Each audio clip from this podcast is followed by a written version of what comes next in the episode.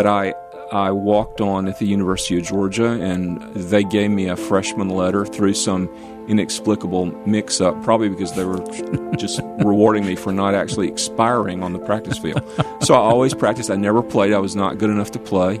I was declared ineligible uh, my sophomore year on a technicality. Um, but you wore a Georgia jersey. I, I, I did. I did. Nobody knew who was that number. Uh, and of course, it was mainly freshman stuff. Scripture says in 2 Timothy 2 study to show yourself approved unto God, a workman that needs not to be ashamed. Well, my guest today is one such man who has studied for many years to study himself approved, Ronnie Stevens. Ronnie Collier Stevens, welcome to Mid South Viewpoint. Thank you. It's a great pleasure to be here. Hey, you and I hang out quite often in this room we're in right now. We do it whenever I can catch you. If you're not teaching somewhere or running around to see the grandkids in California, we're doing a show Pathway to Discipleship that airs on our station, and then a new feature we just started called Rampart. Yes, and um, I guess that's your cross to bear to have to hang out so much with me. But you you do get paid for this, so sometimes you have to earn your money. Yeah, and it's all a, a great shock for me. I didn't anticipate even doing what we're doing right now. We have a great time together, and I, I, enjoy getting to know you more, Ronnie. Matter of fact, when you were here in Memphis pastoring at First Evan, where I think you were about nine years, I believe, I always heard about you got to meet Ronnie Stevens, and our paths never crossed till years later. And we have a couple mutual friends, Pastor Al in Jerusalem and Jim Allman, uh, two gentlemen that you went to Dallas Seminary with. Yes, I actually knew Al. He was a year or two behind me in Dallas, and our church in North Carolina helped to support him when he first went overseas. I also knew him when he was a pastor in Vienna. And Jim Allman was I'm sure, one of the two most brilliant students in my class at Dallas, but I never knew him. I was single in seminary, he was married. And sometimes the married students and the single students, our paths didn't necessarily cross that often. So I only got to know Jim when I moved to Memphis, and he was in our church, and he was a professor at Crichton. So you grew up in Georgia, which that state right now is getting a lot of attention as we record yes. our show. Yes. Um, I was born in Atlanta. My parents actually met at the Varsity in 1947, which is a great Atlanta landmark. It was the largest drive-in restaurant in the world. I've been there. Have you really? yeah. and I grew up in a suburb of Atlanta, a northeast suburb on the I-85 corridor in the direction of Greenville, South Carolina, called Norcross, about 15 miles out. So my family were really more uh, influenced more of a part of the country which was behind us than the city which was in front of us. So I've always lived in big cities, or most of the time, especially recently, but there was a country ethos in my family growing up. What was your mom and dad like? My mother was a nurse, um, very godly, and she was my first Christian influence. And she was like chairman of the uh, mission circle at our church, what in Southern Baptist churches was called the WMU, the w- Women's Missionary Union. My father was a Baptist deacon. I would say that his commitment to the Lord was fairly casual. I didn't have great assurance that he that he knew Jesus personally until the last week of his life. He died at 67. His his forebears all lived to their 90s, but he was taken by cancer of the bone when he was three years younger than I am right now. But he was an entrepreneur, he was a businessman, he did really, really well in business. Uh, but he came back, he actually retired in his 40s, but he came back out of retirement to rescue his uh, former employees. And he trusted some people he shouldn't have trusted. So he, he actually was um, rather poor yeah. the time he died. What are some traits from your dad that you admire, some characteristics, qualities that you really respected? Well, one thing was his great generosity. That's what stood out. And his generosity was so great that it probably disabled me in some areas. He probably should not have been as generous to me as he was. He was entrepreneurial he could build. I didn't get this gene. My sister got it. My sister actually resurrected his business and continues in his business. Um, but uh, he could build anything. And every mechanical or practical principle is an impenetrable mystery to me. It's it's funny when when I've pastored churches and wives had husbands who traveled, I would always say, "Now, if anything breaks down, give me a call, and I'll send Jane over to fix it." That's my wife, and and that that's a joke, but it was it was true. So he and I were very very different. Ronnie, when and how did the gospel become clear to you when you realized your need for Jesus Christ? Well, because I grew up in a family where my mother and father went to church every Sunday, and my mother went to church on Sunday evening and Wednesday evening and took me along. I can never remember a time when I did not believe in Jesus. And I walked an aisle at age eight. I was baptized then. I assumed that I was a believer and that I strayed from the faith as a teenager and that I came back to the Lord at age 20. Later, that narrative wasn't working for me. And it was actually when I was a pastor here in Memphis that I realized no, you didn't come back to the Lord at age 20. You came to the Lord for the first time at age 20. And my memory became more acute in terms of who I really was during those teen years. I grew up in the 60s. I was born in 1950, so my teen years exactly uh, tracked the 60s. But it wasn't, you know, those dramatic sins that we associate the 60s so much. There were other sins. And I thought, how could a believer do that? But the thing, the thing that really clinched it for me was there was no restraint before sin, and there was no regret after sin of course, there was assent to the the elements of the gospel, who Jesus was, who he did, but there was no evidence of regeneration. My spirit wasn't quickened. And then, amazingly, and, and, and I thank God for this, my mother died seven years ago this week. And when we were clearing out her condominium, my wife found a letter that I had written to my parents when I was a first quarter freshman at the University of Georgia telling mainly my dad why I couldn't go into the family business. That I um, that I had to become a pastor.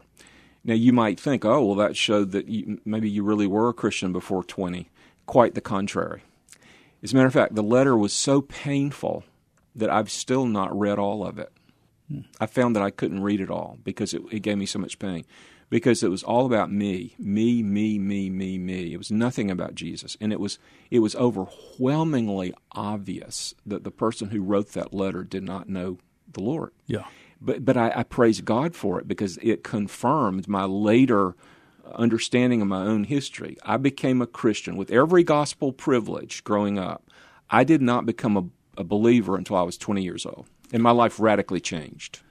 So, did you have vocational or other career aspirations other than ministry when you were at the University of Georgia? Well, I, I think um, the obvious thing for me to do would be to work in my father's business. But I, I realized even then that I had no real aptitude. And I, I didn't real, realize it as much then as I do now. The other thing, I think I would have been a football coach. And I think that was.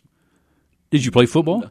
I did. I, I played in high school and I walked on, um, which, if people don't know what that means. I didn't have a scholarship, but I I walked on at the University of Georgia, and they gave me a freshman letter through some inexplicable mix up, probably because they were just rewarding me for not actually expiring on the practice field. So I always practiced. I never played. I was not good enough to play. I was declared ineligible uh, my sophomore year on a technicality. Um, but you wore a Georgia jersey. I, I, I did. I did. Nobody knew who was that number, uh, and of course, it was mainly freshman stuff. I did do um, spring practice and two a days with the varsity my sophomore year, but I, I there was an honorable way out. I, I I got my tuition paid because I was blind in one of my eyes in those days, that was not compatible with uh, competing at the varsity level. So it was an honorable way out. I would have had to give up that money, even maybe give back what I got as a freshman, although no one would have paid attention to me. When did the call to ministry, when was that solidified for you? Well, as soon as I became a Christian, um, I wanted to be a missionary but I knew that my gifts were probably more suited to being a pastor than a missionary. I'm a very poor linguist. And plus, I was addicted to America, especially the American South, especially Atlanta. And um, so I just took the path of least resistance. And as soon as I finished at Georgia, I went to seminary. And uh, as soon as I finished seminary, I became a pastor in Virginia on the edge of the Blue Ridge Mountains, an incredibly beautiful place. But um, later, God made it clear that I was to go overseas. And it was absolutely fabulous. Okay, when you made that decision, was Jane part of the picture at that time? Well, she was my wife, so she was part of the picture.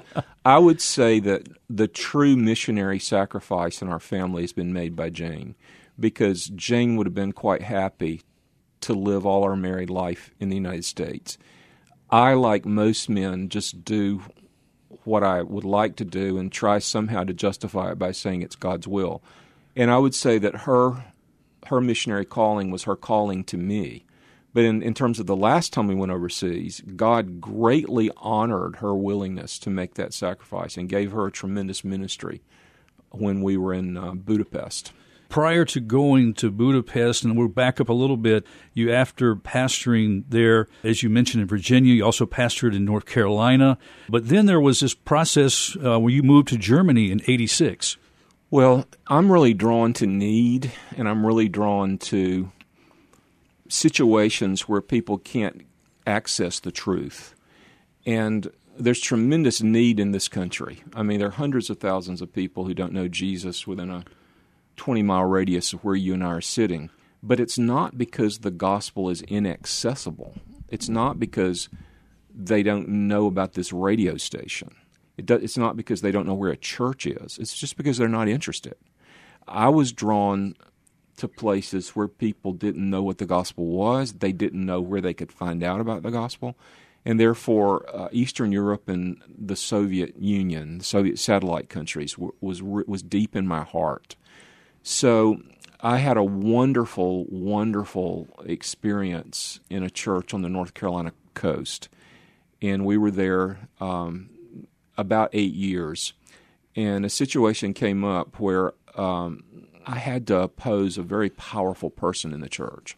And he and I had a wonderful relationship, but it was me adjudicating his relationship with other people, you know, in a way that he didn't really like. And I realized there was going to be warfare in the church if I stayed. And I, I wrote a letter to a missionary friend in Vienna whom we supported also a Dallas Seminary classmate. And I said, um, I know I'm going to have to leave here, but I don't know where to go. Pray that the Lord would show me where to go. And the same week, he got a letter from friends in Munich who said, We're going to plant an English speaking church here in Munich, but we don't know who should be our pastor. Pray that we'll know who should be our pastor. So he connected us, and very quickly they called me. So it meant that I could be a pastor and I and I, I said I'm not going to move my family to Europe to minister to expats, to minister to English speakers, and but if you will let me work in Eastern Europe, I'll come. And they said, well, well, you can work in Eastern Europe anytime you want because we're not going to give you any money. So you're going to have to raise your own support. So I thought, well, this is great because I can be a pastor and I can work in Eastern Europe anytime I want to. And it was it was fabulous. While in Munich, pastoring this church in Germany, you did have an opportunity to reach Eastern Europe covertly. In the Soviet Union, Romania, Czechoslovakia, Hungary, and Poland, these were some additional opportunities that God gave you. And this was done covertly. Well, it was done covertly after a fashion. And here's what I mean by that. You have to realize that the Soviets and their allies they stole nuclear secrets from us at the highest level of our government. Well, Ronnie Stevens wasn't going to slip in there and them not know what I was doing. So I wasn't important enough. I wasn't a big enough fish for them to, to give me much trouble. And in those days, you know, after Stalin, I wasn't really in danger of being executed or, or even imprisoned. There could be a degree of danger for those whom we met with. So the true coversion was getting to the meetings. And of course, I went in as a tourist. And I, I started out in Hungary, and uh, most of the time, most of my visits were actually in Romania. But I did visit those other countries. I got into the Soviet Union only, you know, a year or so before the Soviet Union imploded. But um, I had the great fortune that Campus Crusades, Eastern European and Soviet headquarters in those days, was in Munich. So people who worked in those areas a lot were in my church. And my friend in Vienna, he worked in another really important covert ministry uh, called BEE, Biblical Education by Extension, out of Vienna. So I would I was simply a subcontractor for Campus Crusader BEE. They would do all the heavy lifting, they would make all the contacts, they would set up all the meetings, and I just had to show up and, and teach. And it was it was a thrilling, fabulous experience. You were teaching men, maybe women? I would teach men and women because mostly men when I was training pastors, but certainly uh, women when I worked with students. So those were the two main things I did. I worked with students and I worked with pastors. And these were pastors and Christ followers who were putting their life on the line for the cause of Christ. Well, you know, I did some work in the Mid East later. Those were the people who were putting their life on the line. Again, after Stalin, nobody was going to kill them because they met with me. And the, the authorities knew that they were pastors, but what they did is they marginalized them. They marginalized them by telling them that they couldn't talk to anybody under 18 years old. They marginalized them by telling them that uh, they could only have certain jobs, and even the hard thing was their children could only. They, for instance, their children couldn't be school teachers, and their children couldn't be admitted to a university. And those were some real heart wrenching stories because these were very highly intelligent, highly committed people who were uh, held down because they were Christians, and because they were Christians, they couldn't be committed to to communist ideology. After being settled there in Munich, 1991, after the dissolve of the Soviet Union, you, Jane, and the three children moved to Moscow, where you became the first pastor of Moscow Bible Church. Did you teach in Russian or English? No. As I said, I'm a very poor linguist. As a matter of fact, when we moved to Budapest, I, I said, just think, Jane, this will be the third language we haven't learned. I had, this is an exaggeration, but it feels true. I, I had almost a Russian Shakespeare who was my interpreter. And he's actually known all over Russia. As a matter of fact, you, uh, I know you broadcast J. Vernon McGee, who's long in heaven. Well, my friend Oleg Shevkun was is the Russian language voice of J. Vernon McGee, and it's funny because Oleg speaks with a much better accent than I do. His accent is rather British, and as you know, Dr. McGee has an Appalachian accent, yeah. and uh, it's quite a contrast. And um, but anyway, he made me much better. And someone once told me that the wrong translator can make Chuck Swindoll sound like Elmer Fudd. Yeah. But it also works the other way. I had a translator who made me much better, and uh, that church grew very quickly. It was thrilling, and um, we were only there for two years. The, the Soviet Union imploded in the in autumn of '91, and we moved there in the summer of '92. My wife has a winter darkness syndrome, and Moscow winters were not a long range possibility for her. Pretty brutal. Well, and it wasn't the cold so much, Yeah. but it's the darkness. It got dark so early. And she had three little children and was sort of housebound and it just it wasn't viable. My wife wouldn't have done very well with that either. She Yeah. doesn't like the winter months. I've interviewed a former Soviet minister of education on the show in the past uh, who told me about the moral vacuum that was created at the collapse of the Soviet Union.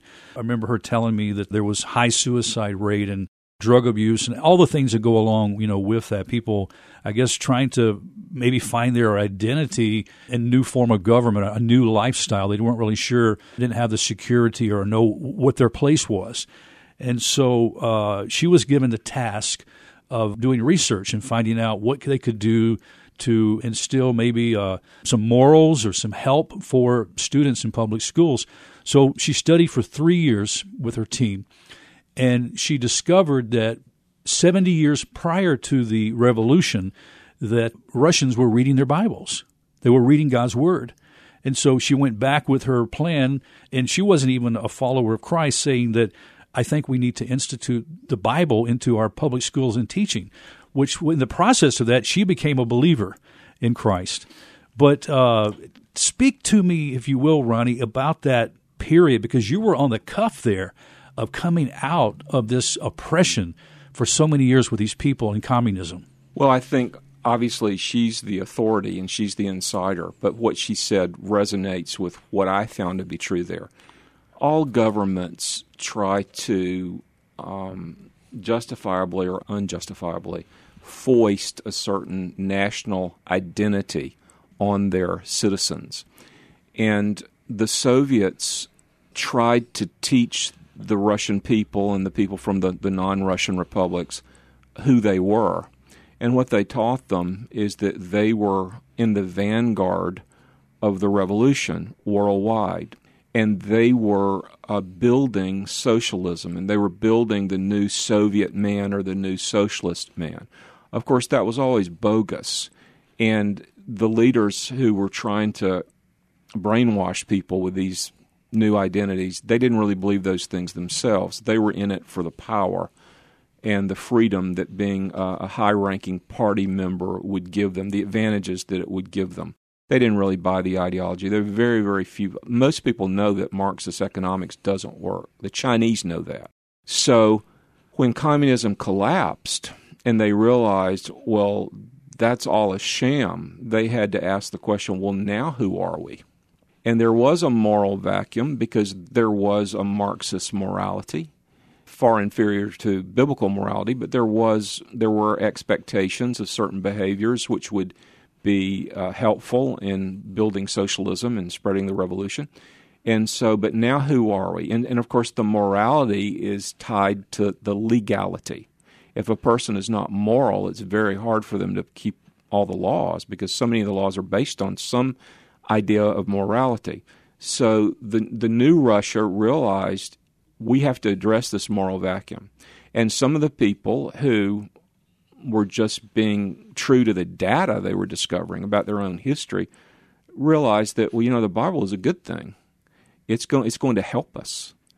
And you know the Bible does not teach people to resist the state or to try to overthrow the state. And the Bible encourages its adherents to keep the laws.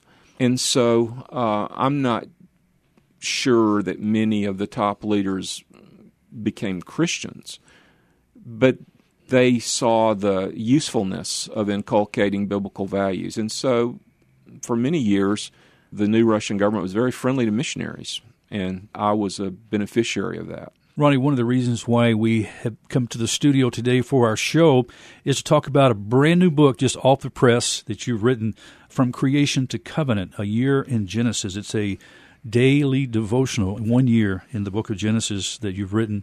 As we finish out this show, I'm going to have to ask you if we can do a part two of our interview because I've got a lot more I want to talk to you about. But I don't want to leave the show today without mentioning this book.